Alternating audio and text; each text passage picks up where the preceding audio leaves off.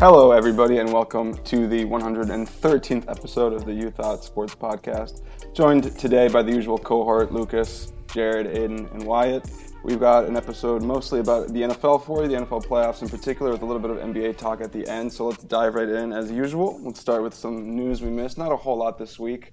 Uh, in the NBA, the Nets are suffering because Kevin Durant has sprained his MCL. He'll be out for about four to six weeks, they say. So, just when there were talks about Kyrie Irving maybe coming back in, they lose Durant. So that'll be interesting. Um, the Bills, in their dominant victory over the Patriots this weekend, had the first ever quote unquote perfect offensive game, which I think is interesting. So I, I had a note for this specifically. They didn't punt, kick a field goal, turn the ball over, take a sack, or run a single play that went for negative yardage the whole game, which is Wow. absolutely absurd. Does it speak more to the Bills' offense or the Patriots' defense? I don't know. The Bills' But, uh, offense. The Patriots had the second best defense in the league Yeah. in Yeah, points I per game. Yeah, Patriots defense though got worse as the season went on. Or the the last like five games they were Yeah. averaging like twenty seven points a game given up. So I don't know what happened. I think they were a bit um, where they had some injuries and such, but but yeah, I think most of the credit does go to uh, to the Bills on that one. Josh Allen is, I guess we'll talk about this later, but Josh Allen is a force. Um, and then lastly, in a little bit more NFL news, Russell Wilson says that he will, quote, explore options, unquote, this offseason.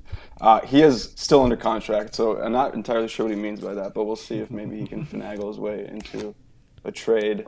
I know there were talks about him maybe trying to do that last year, and it didn't work out. Maybe he'll pull in Antonio Brown and basically guarantee he gets traded. we'll see. I wouldn't hate to see it. I'd like, I'd like to see him somewhere that's not with Pete Carroll, but that's just me. Oh, yeah. Dude, K- Carroll's he, Carroll's the guy. Anyways, all right. I digress. Uh, let's talk about the playoffs. Obviously, was wild card weekend was a pretty uh, interesting weekend. Four blowouts, I think, with only two games that were relatively close. Let's talk about both the winners and the losers. So let's start with the winners first. We couldn't quite let go of our NFL power rankings, so we're doing a special edition this week of playoff only teams. So let's just jump right into that. Wyatt, you're off at number one. Who you got? It feels unfair because the Green Bay Packers and the Tennessee Titans didn't get to play, and they are included in this power rankings. Um, so it would be easy for me just to give the Packers a nod, but I'm going to give the Chiefs the nod at number one. What? I feel like that they looked really well. They threw out every shovel pass red zone play that they possibly could have. To some degree, it was either a tight end shovel pass, or running back shovel pass, or a wide receiver shovel pass right in the end zone. Um, they were impressive. I thought that they looked really good, and uh, they're kind of catching fire right now at the right time. And it's hard to bet against a Patrick Mahomes, Andy Reid team. wow. I. I dis I disagree. I'm picking second. I didn't even write any notes for the Packers because I just had them penciled in at number one. The Packers should be number one here, but I guess I'll pick them here at number two. Yes, they were they are rolling on all cylinders as well. And just because, like Wyatt said, they didn't play this week and nobody got to see them, they're like, oh no, it's the Chiefs, it's the Chiefs. But if they play again today, if you play them again today, I'm definitely picking the Packers to win that game. Especially if it's going to be well, I guess it wouldn't be at Lambeau Field; it'd be in the Super Bowl, but. Um, I definitely think the Packers are the best team. Davante Adams and Aaron Rodgers, I think, are an unstoppable force in a way that Tyreek Hill and Travis Kelce on the Chiefs are not. So, in my opinion, so I'm going this season. So I'm going Packers at Seems like two. a galaxy brain take. No, it's not. Are you kidding me? Davante Adams has been the best receiver in the league two years running. Best, Cooper Kupp. mean, Lucas, you're saying putting the Packers at two specifically is Galaxy Brain? No, no, no, no, no. That Davante Adams and Aaron Rodgers are necessarily ah. M- more dominant. Kelce, more dominant than Helen Kelce. I think it's We'll much. see when they meet in the Super Bowl. The it is at the very least. We'll see, yes. I think it's at the very least much closer. Well, I didn't. I didn't say it was a big gap. Okay, that's fair. I guess I implied, I assumed, and we all know what happens when you assume. So I'm sorry, Jared. Yeah. Okay, well, Lucas, who do you have at three? Uh, I this team was actually number two on my big board after the Chiefs. That's the Buffalo Bills. And how can you bet against a team that played the first perfect game in NFL history, as Bart alluded to in the open? Josh Allen going off, incredible. You have five touchdowns, I think. Mhm. Incre- good stuff. Running game's doing well. Devin Singletary solid. Defense is playing well and forcing takeaways. They pack, picked off Mac Jones twice on Sunday.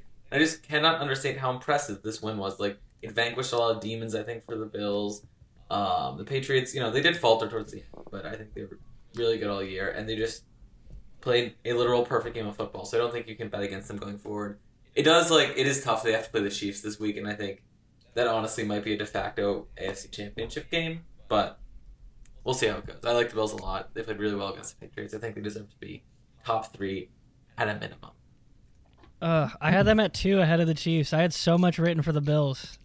it all went away. Alas. Yeah, I, I, I like that pick, Lucas. Um, unfortunately, I, I would have liked to be able to take them at four, but I can't. it wouldn't have made sense for them to get this far. I'm going to go with the Rams. Actually, I'm torn between the Rams and the Bucks. Jared mm-hmm. doesn't like that. I mm-hmm. can't take the Bucks though. I think just because of injury concerns, and also like they they were less convincing in a win over the Eagles. I thought than the Rams were in a win over the Cardinals, and I think we would probably all agree that. Wait, the you thought the are better than Bucks? the Eagles. You thought the Bucks were less convincing Yes. than the Rams? Yes. The Interesting. Bucks were pretty convincing. Yeah, I, Yeah, not but the that- Rams not that were- the Rams weren't though. Not that yeah. The Rams were, like, elite I was every- equally convinced, but There was a point in the third quarter where Odell had more passing yards than uh, Kyler Murray. So it's it's pretty Fair, nuts. I mean, fair. like we know that the Rams are kind of up and down. Like they, they really depend on their stars a lot, but like they all look great. Matt Stafford especially didn't have like any stupid turnovers. He, he you know two touchdowns, no picks, so he was solid. I think that this Rams Mm-hmm. defense can be so good when they're on. So they're terrifying to me. So I take them at 4 Mm-hmm. Aiden, what do you got at number five? yeah, I think that's a fair pick. Um, I have the Bucks at five. Maybe it's wrong at this point to still have not picked the, the number one seed in the AFC, but I don't think anyone knows what the Titans are really going to look like next week. I mean, if Derrick Henry is back and at full form, um, they could show what they showed, I guess, midseason. But um, since we don't know, I'm going with the Bucks. The Bucks looked pretty dominant in that game against the Eagles. I think it was a shutout, right, at halftime, and the Eagles really only scored during garbage time. Bucks are definitely depleted, right? That's we've been over that. That's definitely the main concern. Um, but anytime we've got Tom Brady in the playoffs, uh, and the way that they turned on last year, they're the, the defending champs, so it's kind of hard to bet against them at the moment. Uh, so I have them at five. You know, I I was hoping somebody would pick the Titans before me, so I wouldn't be put in this position because I'm gonna pick the Bengals. Actually, I'm gonna let the Titans keep sliding. I'm not really that much of a believer in the Titans, and when they made the Julio Jones trade a while ago, and it's a quote up on our Instagram at You Thought Sport, I said that the needle for them doesn't move much for me as far as their window to win a championship, and I think that their ceiling is second round, maybe AFC contender. But I really like the Bengals. I think that the playoffs are a great window for quarterbacks to take over.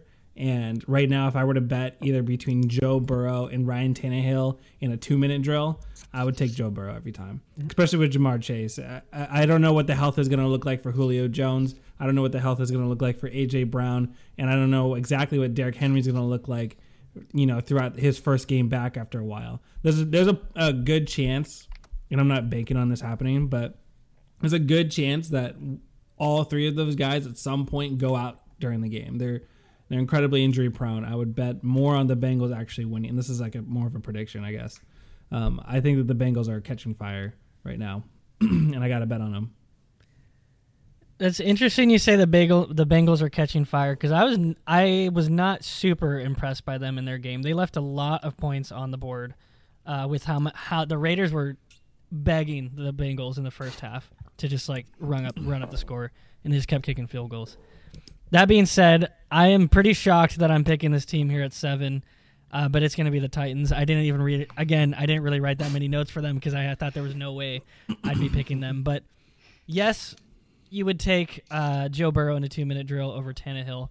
But that being said, the Titans still win close games. It doesn't matter. They still win close games. I, I don't think they're that far from seven personally. You know, like they're probably, they were like my fifth or sixth team. They kind of limped in the playoffs a little bit. Like they they're squeak they squeak by teams. They're not going to blow out teams, but I guess the eye test uh, kind of carrying over from college football's kind of marred this rankings too a little bit. But I'm comfortable, I guess, with the the Titans are better than the 49ers in my opinion. So that's why they're going to be seven. the Titans really are fascinating. Like if you look at some power rankings of playoff teams that like the pundits have, some people have them really high still because they're so well balanced and so well coached. I don't know how to gauge them right now, especially with Henry coming back. Right, because like mid-season they blew out the Chiefs. So again, that wasn't like I guess late season Chiefs. They also like pretty much blew out the Rams. Like they can clearly take on good teams, um, but they also like almost lost to the Texans last week of the season. So Yeah, exactly. it's kind of it's it's hard to tell. They lost to the Steelers like four weeks ago, Yeah, like five yeah. weeks ago. It's like it's, they're hard. So weird. That leaves me last, and I have no choice but to pick the 49ers. there are literally no other options, but they were last on my big board. Anyway, so it works out. Um, really scared Jared was going to make me pick the Titans last.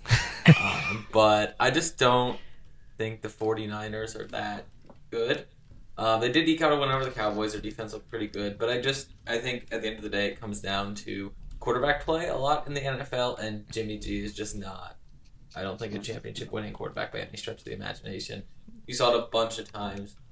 This past week, he'd underthrow guys, he'd overthrow guys. He, they want they win in spite of him most times. I feel like just because they're so well balanced and they have such good weapons, otherwise offensively, um, that they can eke out wins. But I think going forward, uh, this weekend against the Packers, probably fine. So 49ers are last.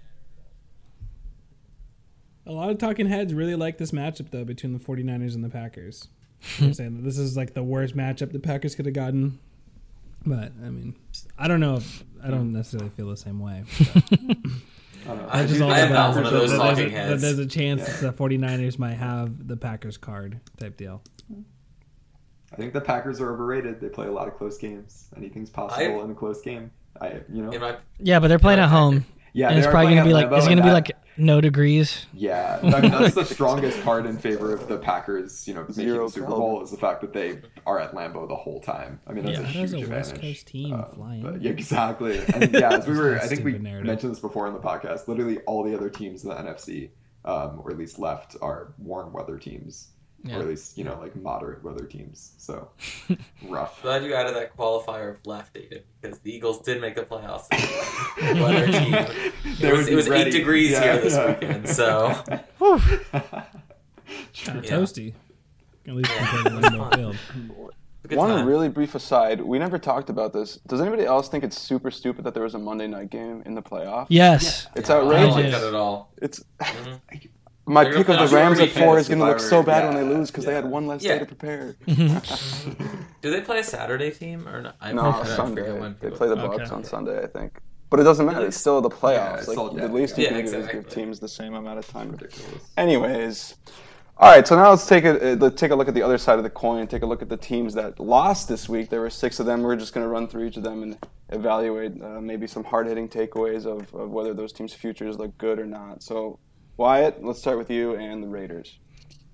You know, I think it's actually more of a credit to the Raiders, the fact that we're even talking about them as a team that just got eliminated from the playoffs, because I don't really believe that they should have been here. Uh, not because they weren't very good, and I'm a huge fan of Derek Carr, but more or less just the things that have happened through them, through them through the, uh, throughout the entire seri- season. Jon Gruden, of course, gets fired. Henry Ruggs goes to prison, and it's like they're kind of falling uh, into shambles. Some other guys got into trouble with the law. You know, this is the way it goes in, in Vegas right now, apparently. But I actually think if they had a wide receiver one, like a true wide receiver one, they might have actually won that game. Um, of course, Henry Ruggs is gone, and this offseason they should look to acquire a true wide receiver one who can dominate in space.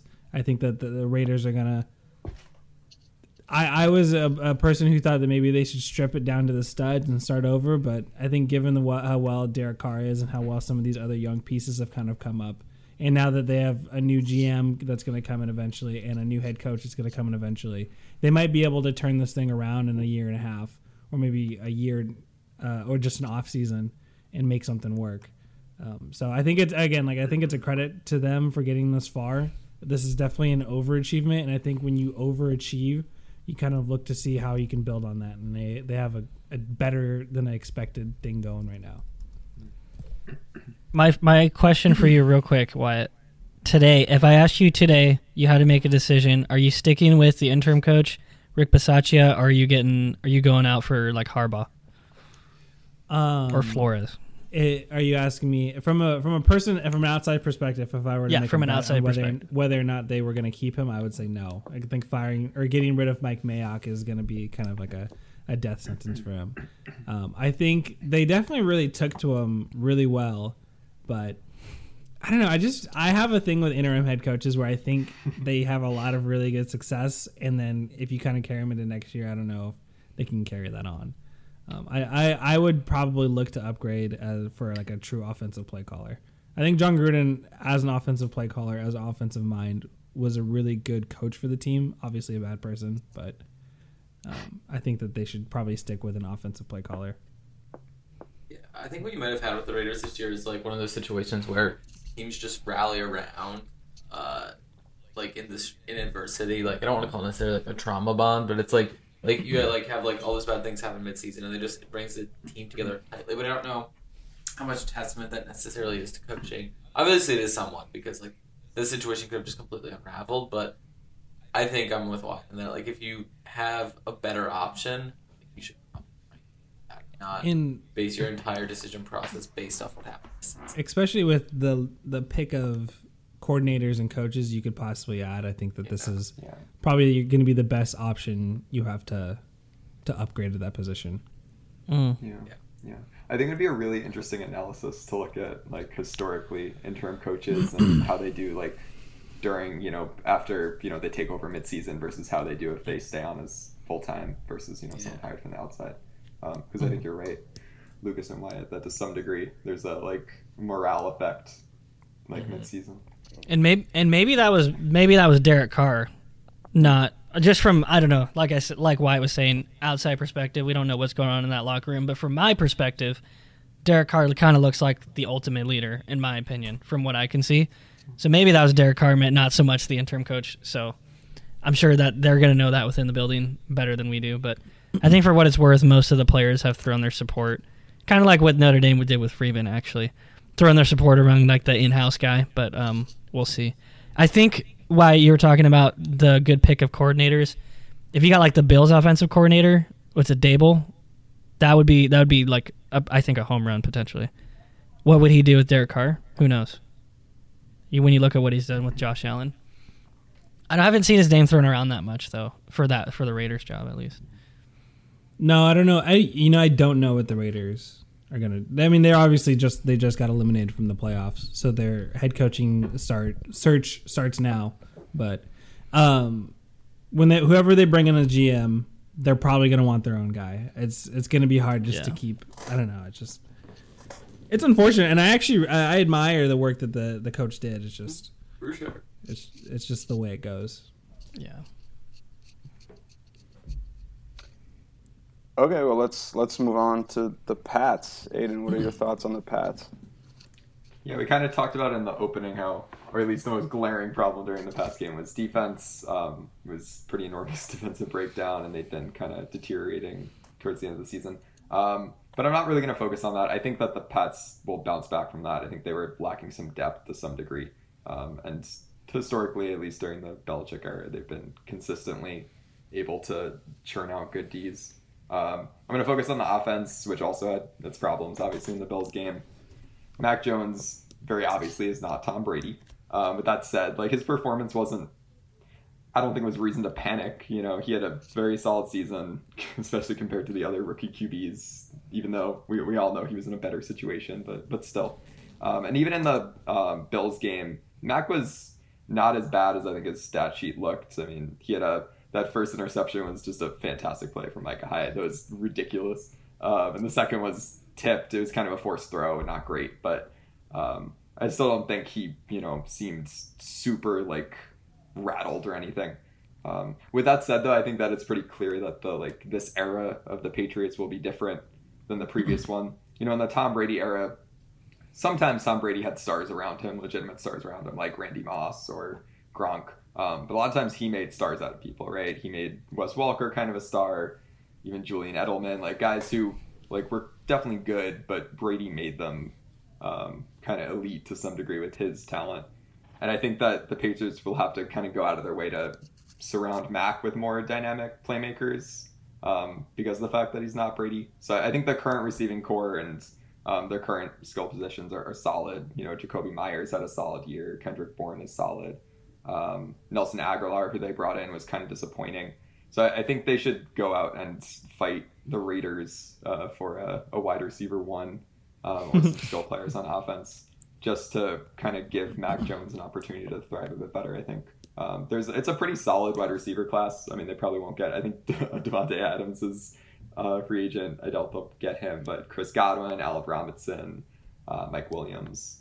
Um, there's some options, and so I think they should kind of fill out their depth there as well as you know at, at other skill positions to help out Mac.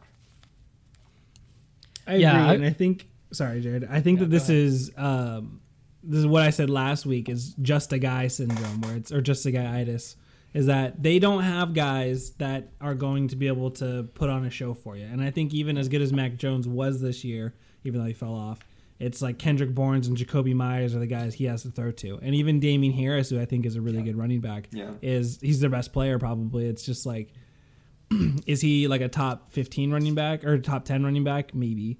Uh, but he's probably be borderline at that point. I think that the Patriots going into this offseason are going to have to do something that they have not done in a while and something that the Bills did really well with the Vikings, where they traded for Stefon Diggs for the first round pick, a late first round pick, and it completely changed Josh Allen's trajectory. And although Mac Jones is limited as an athlete, they have to get a guy who can work in space for them. They have to get a guy that he can trust, and they have to get a guy who's going to be a big playmaker. And I think that adding somebody through uh, through the draft is not necessarily going to be the route for them. Go and look to trade your first round pick. Add a guy out there. Coaches, teams, and quarterbacks need the dynamic playmakers, and Bill Belichick should look to add somebody with a first round pick, trading away a first round pick this offseason. And there's a there's a high likelihood that that will happen, right? Bill doesn't Belichick usually like to trade the first round pick or trade. He likes to trade back. He has to trade back Yeah. to get, but he's trading back for more seconds and thirds. Just trade the first straight up for a wide receiver. Yeah. Um, I also, yeah, would do want to come to, like nobody was trashing Mac Jones on this this last little summary, but uh, he's not been a favorite quarterback on this podcast before. But um, I think, yeah, like you said, Wyatt with Josh Allen, look at what a good receiver did for him, or maybe it's a new system, like a new offensive coordinator. Probably not, but his ceiling, like people are like, there's a ceiling with Mac Jones, and it's like, okay, well, if we're just going off that now, he has the highest ceiling of any rookie quarterback right now because every other rookie quarterback kind of sucked this year.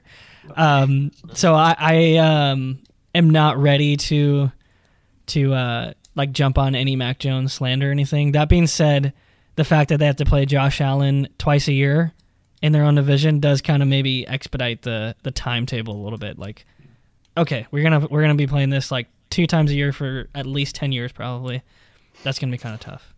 And then also, who knows what the Dolph- the Dolphins have a decent core. Who knows what they might look like? The Jets are still the Jets, so I don't know. Who knows? They've probably got like a Zach 15 year grace period there. We'll have a sophomore year for the ages. Okay, There you go. he's hearing all our slander right now.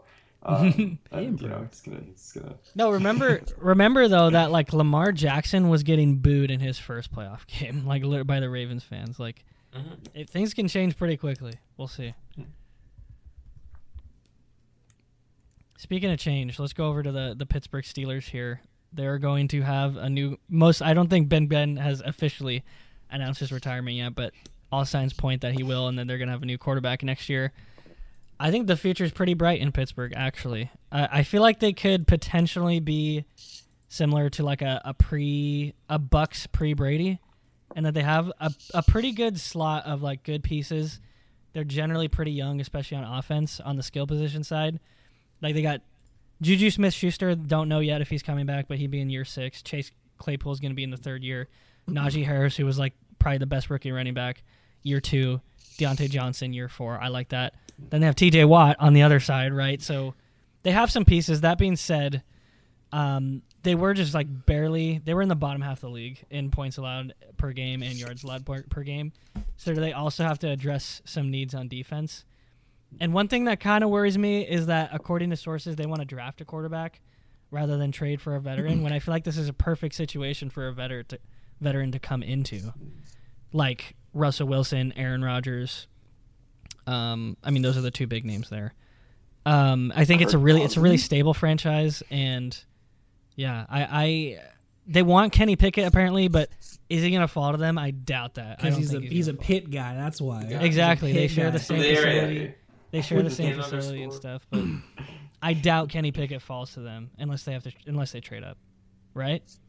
There's no way Yeah. Kenny Pickett Dude. would fall. To them. Um, no, I don't necessarily disagree. It's a I think weak. yeah, it's a pretty weak very class. I think that there's a really good chance that some guys might fall to the mid to late first round, and I think that we're gonna see some guys who are necessarily like QB four or whatever are gonna be like early second round guys, or QB three might be early second round guys. I wouldn't be too shocked if uh, the Steelers were able to snag a guy later. Do we have I- evidence though that in weak quarterback classes, teams that need a quarterback don't draft a quarterback? they still do anyway, don't they? I feel like I have to Somebody look back at numbers the on Yeah, but that's how you end up with Daniel Jones, you know. See, exactly. It's like Yeah, but who wants that? They, they do it every. They repeat the same mistakes all the time. Go ahead, I don't necessarily think that like drafting a quarterback that was like the worst move because I think like as you alluded to, it's like a, a still like a relatively young core around And coach. like for whoever would and Mm. well, yeah, not a young coach, but you know, like an experienced coach.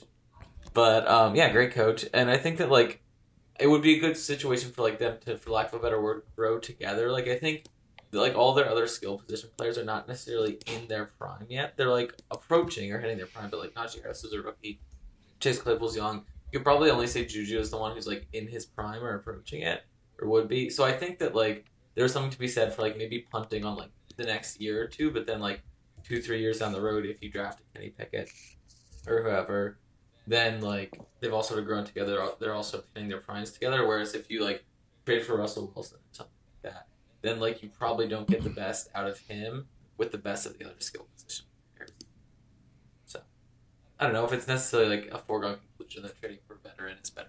But my counter argument is is that you have a veteran who can help bring these guys into their primes. And I actually think that Russell Wilson, being Yeah. a, a fantastic deep ball thrower, might be the perfect person for the Steelers offense because they have a lot of speedsters. But um, you know, I, I don't necessarily disagree. I think that like you said, Claypool and Diontae Johnson are incredibly young. And Kenny Pickett would be able to grow and you could have like a Tyreek Hill, Travis Kelce type thing where it's like they'll play together for the next like six years type deal. So it's not exactly a bad idea, but I think that if you if I were the Steelers and I agree, Jared, I would look for a veteran quarterback first, and I would go for Russell Wilson, and then maybe I would go if I I would only lock in on like one guy. If Kenny Pickett doesn't fall for me, I'm not going to overstep like reach for a quarterback, and then I might just take a flyer year, maybe go for a Jimmy Garoppolo or Teddy Bridgewater type deal, and, Yeah. Or you know you just Or just finally go with Dwayne Haskins. 500 season. And, and just get a Mike good- Tomlin get probably good won't let that there. happen, but yeah. They'll I think try. they're I think they're interesting. The the future they've got some good. It's a stable franchise, great coach. Um, I'm pretty intrigued to see what they do. So, what about the Eagles though, Lucas? I think even despite the fact that they got, you know, throttled. Killed. I. I was trying to think of the right word without getting the explicit tag on my podcast. on podcast. um, but yeah, they got killed uh, by the Bucks this past weekend. But I think there's still like relatively high expectations for the Eagles. Uh, first off, just like looking at this year, they they were a very young team that exceeded expectations and made the playoffs despite all of the struggles that they had. In addition to that, going into next year, they have three first round picks, and they're not like low first round picks either. They're not high, they're 15, 16, and 19. They could either use that to plug a bunch of the gaps they have. The offensive line is getting a little old, they need to upgrade at linebacker, like maybe probably add another wide receiver. Um, they could pr- plug all three of those needs essentially in the first round if they wanted to, or they could use it to trade for Russell Wilson or something. Like I don't know. They could use it to, in some way, uh, produce other value. They might lose their defensive coordinator Jonathan Gannon, who's in interviewing for a bunch of head coaching jobs. But I don't know how huge of a loss that is. In all honesty, like the defense was fine to good this year, but like really struggled at times. Like I think you saw that against the Bucks as well. Like they made adjustments in end of the first half into the second half, but they still really, really struggled. So, you know, maybe he just needed more time, but I don't think losing him to a head coaching job would necessarily be like this catastrophic loss. That being said, obviously, there are some really obvious struggles that need to be fixed if they want to move from like just making the playoffs to like being competitive in the playoffs. And the most important one, and the one I focused on last week with their fatal flaw, is that the passing game just has to get better. And I don't think that starts with Hurts necessarily. I think it starts with the weapons that Hurts has. Reagor just can't cut it anymore. The drops and mistakes become more frequent and, co- and costly, especially when he muffed a punt that would have given the Eagles like really excellent field position to get back into the game. And then, so that was these were both when the Eagles were down seventeen nothing and had a chance to like you know like put some points points on the board before halftime and make it like a ten point game. There was that, and there was also Dallas Goedert, who I mentioned last week is prone to big drops and had like the biggest drop this past weekend. Um, when again they were driving down the field towards the end of the half, chance to maybe bring it closer before halftime. Hurts hits him with like a pretty well thrown ball, like the twenty, and he just drops it, and they just sort of lost all momentum. So like Reagor doesn't cut it anymore. Goedert needs to improve. He's good in other areas of the game. It's not as big of a catastrophe there, but he needs to improve as well. That being said, some of it is on Jalen Hurts too. I think he was good this year, but he didn't miss a lot of open receivers this weekend, either not seeing them or just sailing passes. And I think it all came from the fact that the threat of the run game wasn't necessarily there this weekend, so he was put into a lot of obvious patch passing situations. I think he succeeds as a passer when you know they can do play action when they're not trying to pass the ball nearly every down. But since the Bucks took away their running game this past weekend, he was put into a lot of obvious passing situations where he struggled in. All that being said, though, I still think Hurts, barring the Eagles, uh, barring that the Eagles like can trade for Russell Wilson or whatever, has probably earned himself a starter spot next year. His rushing was really good. He was pretty competent, and especially with like a weak rookie quarterback class, I don't think the Eagles are going to draft a quarterback either. Like I don't think any of the quarterbacks would be an upgrade over Hurts to this point. Like Matt Corral or Kenny Pickett or Malik Willis, all are fine, but I don't think an upgrade. But he's got to improve his passing if they want to compete going forward. Like it just has to happen, um, and he has to be able to be a good passer without the threat of him running and without the threat of a run game at all times. So again, my overall look on the Eagles is like pretty optimistic. They were young. They were predicted to be really bad this year, and they made the playoffs. And they have some first round picks for next year, uh, or three first round picks for next year. But that being said, they do have to like improve in areas if they really want to be competitive going forward. Lucas, let me toss out a scenario to you, and you just tell me if you like it or if you don't. The Okay. head, the defensive coordinator, he gets a job somewhere else, whatever, Mm. or he leaves on his own accord, whatever. Vic Fangio, he's available. Hire Vic Fangio, becomes defensive coordinator, being making the highest paid defensive coordinator in the league. You Use one of your three first round picks. You go maybe trade for uh, Michael Thomas, disgruntled star, not really bonding with Sean Payton, not really bonding with the Saints. And then now you have Vic Fangio as your defensive coordinator. You still have two first round picks, and you have Michael Thomas to kind of support this passing offense. What do you think about that? I don't hate it. I know there were a lot of head shakes on the Vic Fangio thing, but I mean, he does have a, a pretty good record as a defensive coordinator. Um, great with the Bears, great with the 49ers. Um, you know, he struggled with the Broncos as a head coach, but, you know, I think you see sometimes guys who struggle as a head coach, like, go back into their roles as coordinator and really thrive. I think we saw Dan Quinn this year do that with the Cowboys. Um, so I think, like, that's not necessarily the worst case scenario. Plus, he's a Philly guy, so we can't underscore the vibes of Right. that. Um, so, um, I, yeah, and then I think you know adding someone like Michael Thomas. I don't. I'm not all in on Michael Thomas necessarily. I like he's been injured recently. He's kind of disgruntled, like maybe past his prime. But I think if you could swing a big trade for some big like wide receiver, some big offensive weapon, I would say do it. If even if it involves trading one, two, or even three of the first round picks. Because I think like that's the thing that needs to be fixed. Like you know there are obvious areas they can tweak. There, the linebackers need to get better. Uh, the offensive line is getting old, but truthfully, like the biggest issue is the passing game, and so you're not going to be able to get the kind of value in a big wide receiver star like probably Michael Thomas um, in the draft this year. So if you can trade for it, I say go for it. I don't hate that scenario. The only thing that would worry me though is Jalen Hurts, uniquely mature, like really Yeah. good leader for a Mhm. third a quarterback going into his third year. But then bringing Michael Thomas in there, I feel like that's a lot to rein in as like a, Yeah. a third year. You're still in your rookie deal quarterback. I don't know about that. I'd be worried. And Nick Sirianni, like second year coach, he's not necessarily like. You need to have like kind of some like jock insurance a little bit, you know, to like They have Yeah. Rein in somebody like veterans that. on the offensive line and the defensive line. I think like Jason Kelce could whip him into shape. Or Oh, yeah. But I also don't think he's We'll a see. diva that he's advertised. I don't. I just don't think he and Sean Payton get along. because he's an Ohio That's all. Guy. That's why you don't think Yeah. that. Now when you have now when you sported that red, that's scarlet.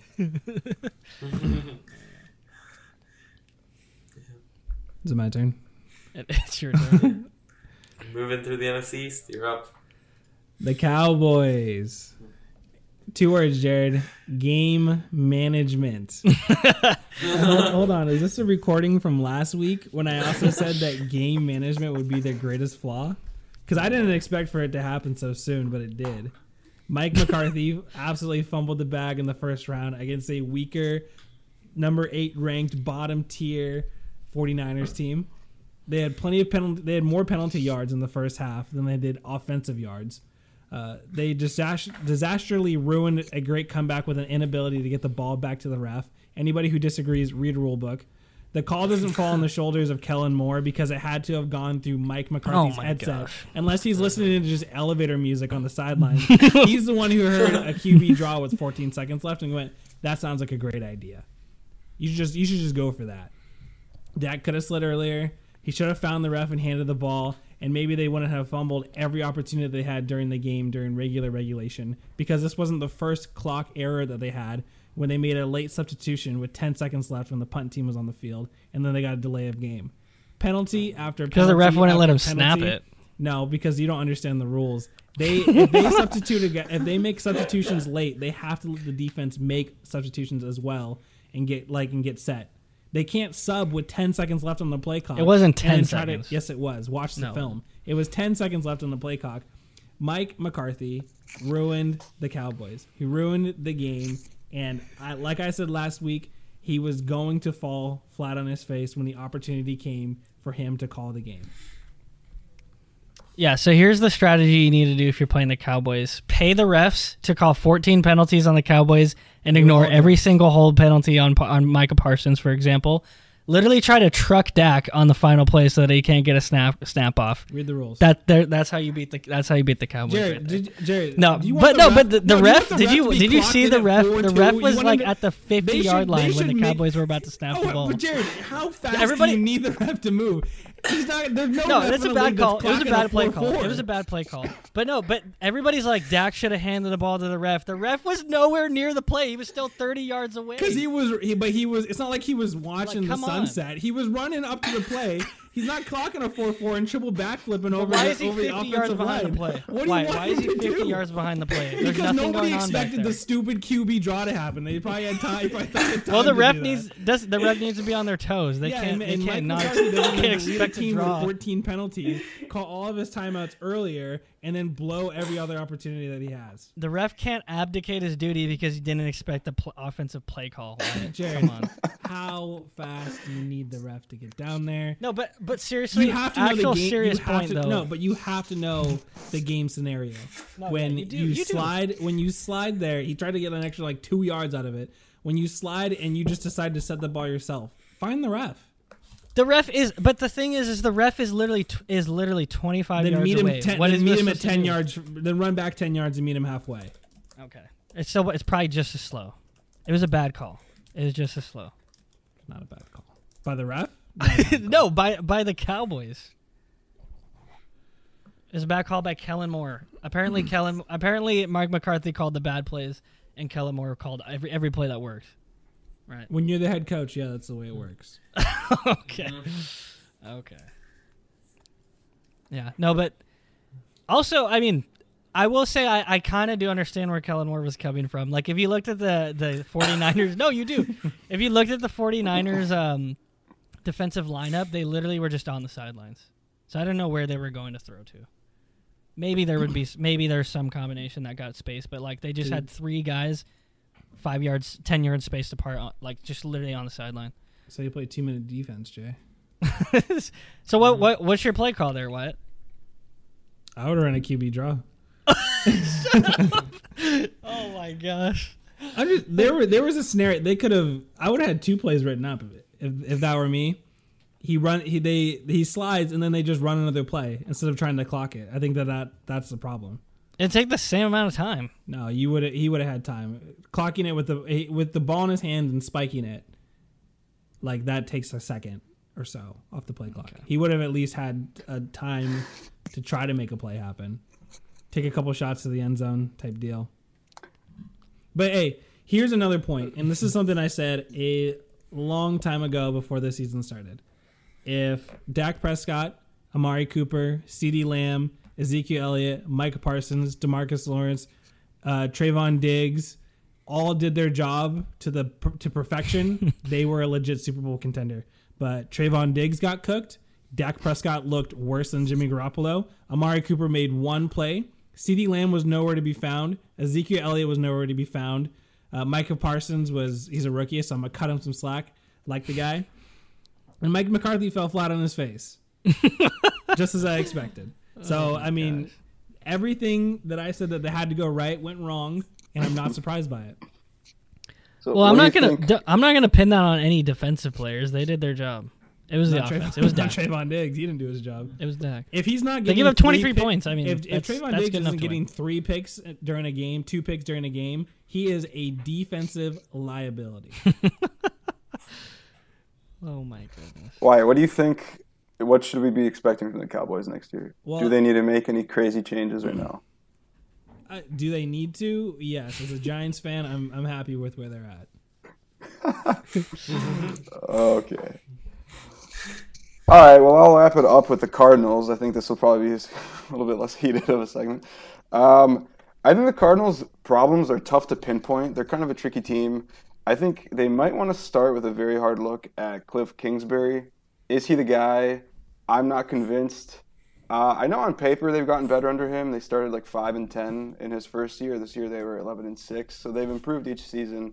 But like for a coach who's supposedly supposed to be an offensive guru, he has never led them to a top 10 scoring offense in any of the three seasons. So like it still seems like they kind of aren't reaching their maximum potential. And that's with like so many weapons offensively. Um, also just the fact that they seem to falter every season in like the back half of it seems like a coaching issue more than anything, but that's again kind of hard to pinpoint. Um, but I also think that they just need to bolster their talent. Like, it- like I- they have a lot of weapons, but they also have a lot of guys hitting free agency, and their cap hit is not going to be, or their cap space is not going to be great this year. Christian Kirk and AJ Green plus Nuke are a great wide receiver combo, but Kirk and AJ Green are both free agents. Uh, James Conner and Chase Edmonds were two really like reliable kind of running back by committee running backs this year. They're both free agents. Uh, and then on the defensive side, Chandler Jones is a free agent. Jones and Watt are both on the wrong side of 30. Uh, Nuke is going to be on the wrong side of 30 once next season starts. So they're getting older as well. So I think they've got a lot of questions to figure out as far as like how they want to build this roster moving forward. And I also like people are saying that Kyler might just not have that kind of spark that you need from your from your quarterback. Like, does he really care that much? Some people are like, oh, he's going to go to the MLB. Like, oh, like when he's not when he's not winning, he doesn't really like playing football stuff like that. And I think it's kind of it's kind of weird. Like, he really had an awful game, and you wonder whether his heart was totally in it or whether that's totally just made up stuff. But uh, yeah, I think they're going to have a hard time. If anything, they need to bolster their defense and specifically their run defense. They could probably run it back with the same weapons offensively next year and be all right. But their defense, I think, needs a bit of a, a bump. And then coaching, they might just want to take a look at who who could be better than Cliff. I don't know. I don't have a good answer to that question. But uh, you, I don't know. You kind of have to be worried as a Cardinals fan. I feel like, given the fact that they are in the NFC West, which clearly still has two very good teams at least. We don't know what'll happen with the Seahawks, but maybe it'll be three. So I think I might be the downest, if that's a word, on any of these teams that we've discussed here uh, with the Cardinals. So we'll see how that goes. All right, let's What wrap if- it up. What if wait? What if the Cardinals made a run at Eric Bieniemy? I would. I'm happy. I don't know. People are all like, Eric Bieniemy never calls the plays. It's Andy Reid. Why does he get any looks? But I would love for him to have an opportunity. I think that would be a great, great match actually, because there are so many weapons there. Yeah, I agree. The fact that he still doesn't have a coaching job is kind of a crime. Like He's he he's just got to be like a terrible interviewer, yeah. you know. Which apparently, Uh, like, which apparently ex- uh, that's how Joe Judge got the job is that he was a fantastic interviewer. So, I don't know, some people just don't Or interview. he has well. blackmail. It's true. Okay, well, let's wrap up this episode with uh, some NBA talk. I mentioned this earlier. We're gonna have our first NBA power rankings of the season. Um, so yeah, let's see. Let's see what we think we are a few months into the season here. Who do you got at number one, Aiden? Um, I think one's kind of easy, um, and I've got the Suns there. I think they've been the best and most consistent team in the NBA. Uh, they began the season one and three, and since then they're thirty-two and six. Uh, they're probably the most complete team they can see at the moment they've got eight guys averaging more than 10 a game. Chris Paul is immortal. You know, he's maybe not as good as last year at scoring, but he's averaging almost 10 assists per game, which he hasn't done since like 2016.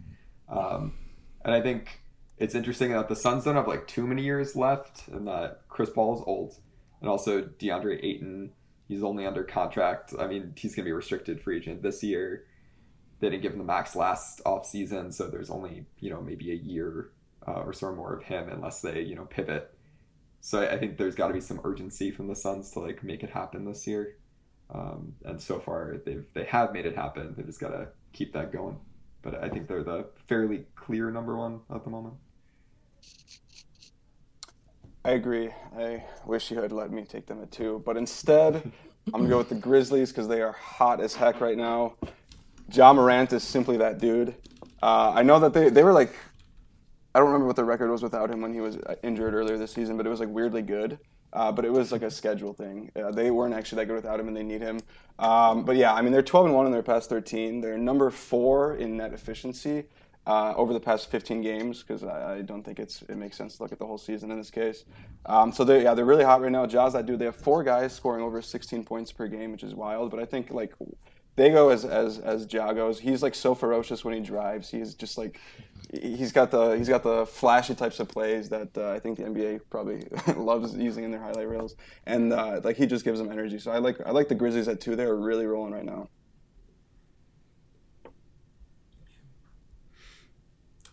Lucas, who do you got at three? I was hoping you would not pick the Grizzlies because I have literally no idea who. I mean, I do, but like, I feel like it is wide open from here at this point. You can throw out the Warriors because you know they're second in the West, but they've been awful recently, like truly bad. And Steph has been also truly bad. So I don't know if I can, in good conscience, pick them. Though they do have an impressive one against the Bulls. The Bulls have been faltering lately. Um, they got killed by the Bucks. They lost to the Grizzlies. Uh, they lost to the Pelicans. They lost to the Mavs. Like I, I, I just can't in good faith pick them at three, just because well they still have a decent record. They're just falling flat. So that brings me with a couple options. I'm thinking maybe the Jazz, the Bucks, the Bulls, but I think I'm gonna go with the Jazz. Um, I think they have been once again really consistent this year. They're this, they're second in net rating in the league and they're the best in offensive rating. They've slipped up a little bit as of late, but I don't.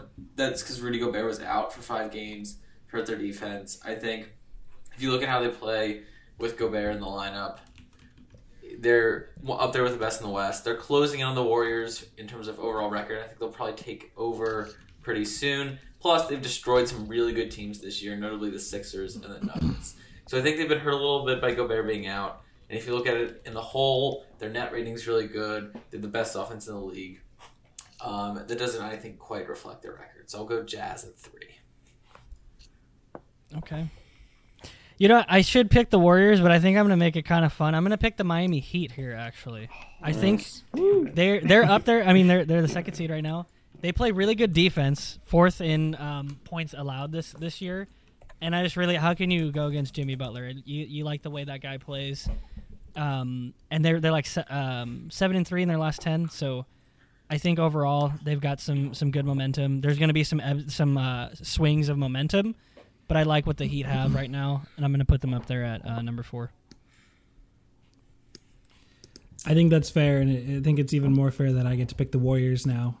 um, they're kind of coming back into their own, I think, as a team with Klay just now coming back off of injury, missing like the last, I think, two years of play. I think Jordan Poole is a star. I think Steph Curry is still as good as he was. Uh, Draymond Green seems to be still as good as he was, and then I think eventually Josh Joshua uh, Wiseman is going to be able to come back and kind of play a role here on this team. So the Warriors are really good. I mean, Steph Curry is the most efficient three point shooter we've ever seen. He's the best shooter in NBA history. You can't really drop a guy like that outside of your top five, especially with the win with the clip that they're winning at. So I think the Warriors take the five spot. Aiden, he's at six. Yeah, I think that's a good pick. Um, I have the Bulls at six. I think they're currently the number one seed in the East. Mm-hmm. They've kind of been the surprise team this season, obviously. DeMar DeRozan having kind of a Surprise mid to to late career else. renaissance. Um, and yeah, exactly. Wyatt yeah look through his crystal ball. Um, but I hold. I am two for two though on sleeper picks in the NBA so far. who is your other sleeper pick? I picked the Suns last year. That'd be a sleeper pick for a top. Yeah, Two you years did. in a row. Okay. Okay. Who's yeah? Who's 2022 2023's team? We'll see. Yeah, stay tuned. When we get there, Uh, when we anyway, get there. yeah, exactly. Well, I'm teasing it now, but we'll get there. Um, I think the Bull, the Bulls have struggled of late a bit. Um, they're just And I five and the Heat in five in their last ten. They've lost four in a row. Um, but Alex Caruso is about to come back, and Alex Caruso is the defensive Difference stud uh, for this Bulls team. Exactly. He is he's actually a big difference maker. I think they'll kind of um, get back into the role of it once he's back. So I'm not not super down on their you know recent losses at the moment. Okay. Uh, I was hoping that this team fell to me, and they did. I don't know. This might be kind of a hot take, but I love recency bias, and so I'm going with the Mavs, who are also electric right now. Uh, I love when Luka plays well, and he's been playing really well this year, especially like defensively. He's low key been like better than his reputation uh, gives him credit for, which is something. But the Mavs are nine and one in their past ten, including wins over the Warriors, who we have already, the Bulls, who we have already, and the Grizzlies, who we have already. So they're really looking nice, and they're number two in their net efficiency over the past 15 games. You know, I love that stat. I'm going to be using it all the time. Um, but yeah, like I also mentioned that the Grizzlies had a really well distributed scoring system, and the, the Mavs might even have more so. They have six guys scoring over 10 a game, which is wild. Um, we know that Luka's a great distributor, I think that's probably largely a credit to that. But um, yeah, anyways, I like the Mavs. I think they're hot right now. I'm taking them at seven. Lucas, who do you got at eight? Uh, for me, it's between the Sixers and the Bucks here, um, and I think it's really, really close. And I think partially a homer pick, but also partially because they've been hotter as of late. I'm going to go with the Sixers. The East, just like to preface all this, is crazy close this year. The the Sixers are the sixth seed right now, but they're only two and a half games out of first place, and um, like so very easily the Sixers, the Bucks, the Cavs, the Nets, the Heat, and the Bulls could all reasonably the one be the one seed at this point this year, and even the Hornets, who are seven or only four games back. But the Sixers have been arguably the hottest team in the East since Christmas. Uh, they've won ten of their last thirteen, and they had some really impressive wins over the Heat and the Nets in that time. Embiid is playing out of his mind, averaging over thirty points per game. Uh, Tyrese Maxey has really come into his own as a really good point guard. There's still struggles from Tobias Harris, but we'll deal with that. Um, and but the Sixers also have the second best defensive rating in the NBA since Christmas. They have been really good. They probably still need some help. They probably still need to swing a Ben Simmons trying to be really true contenders. And I think the loss that they had to the Wizards on MLK Day sort of shows that Embiid can't do it all.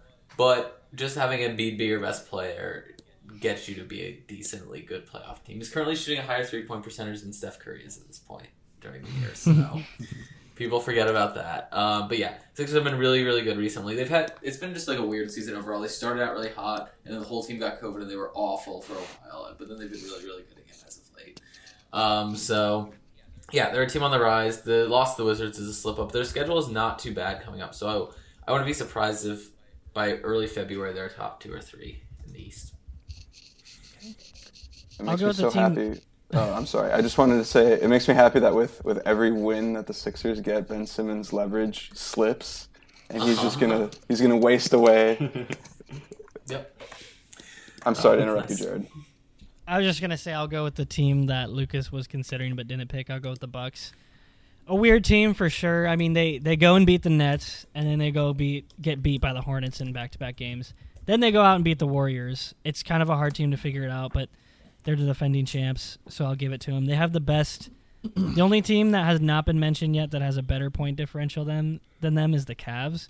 Um, so they still overall should be a pretty good team. Um, so yeah, I'll go with the Bucks, the defending champs here at nine. I think I you know, I was hoping that the Bucks and the 76ers wouldn't fall in my lap because I didn't want to make the boring pick. And I think there's a pick here that like the Nets that might feel more obvious. However, given the star power that they have, and I think over the next 4 weeks I might be justified since they don't have Kevin Durant, I'm not going to pick the Nets. They've teetered on you know, 500 or not 500, but I would say mediocrity. They haven't like looked anywhere spectacular. Surprise teams like the Thunder have beat them in recent uh, the last couple of days or weeks. And I'm gonna go with the Cleveland Cavaliers, who have shocked a lot of people this year. I think Darius Garland has kind of come into his own. Evan Mobley has really kind of landed as a pick for them, um, and they have a lot of really good young pieces that are, are starting to come come together. And they might even be able to look to move like a Collin Sexton in order to acquire more young or not young pieces, but acquire more talent for that team in order to take them over the top. I don't think that they're going to be a championship team this year, but I think it's really refreshing and incredibly surprising to see a non LeBron James led Cleveland Cavaliers team rank anywhere in the top four of either of anywhere in any category, but especially the overall standings in the East, Eastern Conference.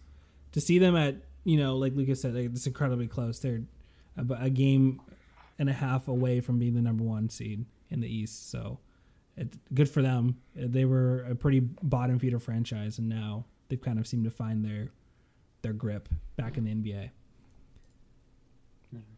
There were some funny memes floating around on Twitter uh, about how LeBron is like looking at the Cavs as a place to go to this offseason and finish his career now that they're good again.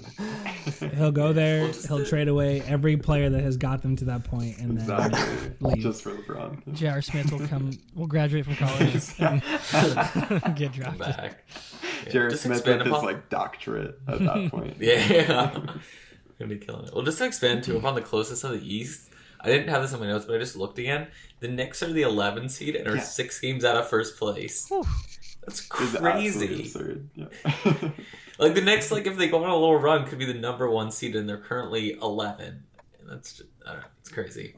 Honestly, though, we have a, a second half to, to 20 look games forward to. Yeah. Anything is possible. It you know, yeah. Oh, Knicks Timberwolves currently 109, 108 with 47 seconds left. So maybe that run begins now. Who knows? Shoot. I was about to say turn on your TV, listeners, low key that, the- but then you'll be And they're they're in the top ten in net efficiency of the past fifteen. The Timberwolves are, even though they haven't actually looked that great. But uh, Oh. they like might actually end up being good this year. hey, They're in a playoff spot right now. So not bad. shoot. You know who's not good this year, but I've seen play live is the Blazers. They are really bad this year. Sorry. They beat the Bulls though. They beat a power ranked team. So. Maybe they can get an honorary power ranking again at some point. Yeah. yeah. Who knows? Yeah, we should do top ten and then a thirtieth team. yeah. It's gotta be. It's gotta be the Magic. Oh yeah, they're I would terrible. imagine. They're Yeah. terrible. Eight and thirty-seven. Pretty. The bad. Rockets are pretty bad though. Oh, I think from like an eye are test bad. perspective, the Rockets are pretty bad. yeah. I feel like they've also got a lot of like inner turmoil that I feel like they're always fighting with each Yeah. other too. So love a good crash and burn team, but um, but yeah, I, I think we'll probably have a, a bottom five or bottom ten in our future uh, once we get sick of our top ten power rankings. But thank you for listening as always. Uh, keep listening wherever you are listening right now: SoundCloud, Spotify, Apple Podcasts, uh, and follow us on all the social medias You Thought Sport on Instagram, Twitter, TikTok. If you invent a social media, um, we'll be on it, uh, and please follow us there. And yeah, tell us what you think about our takes, tear them apart. There's plenty to tear apart, uh, as per usual. And we'll be back next week, likely with uh, some more NFL playoff talk, maybe some more NBA.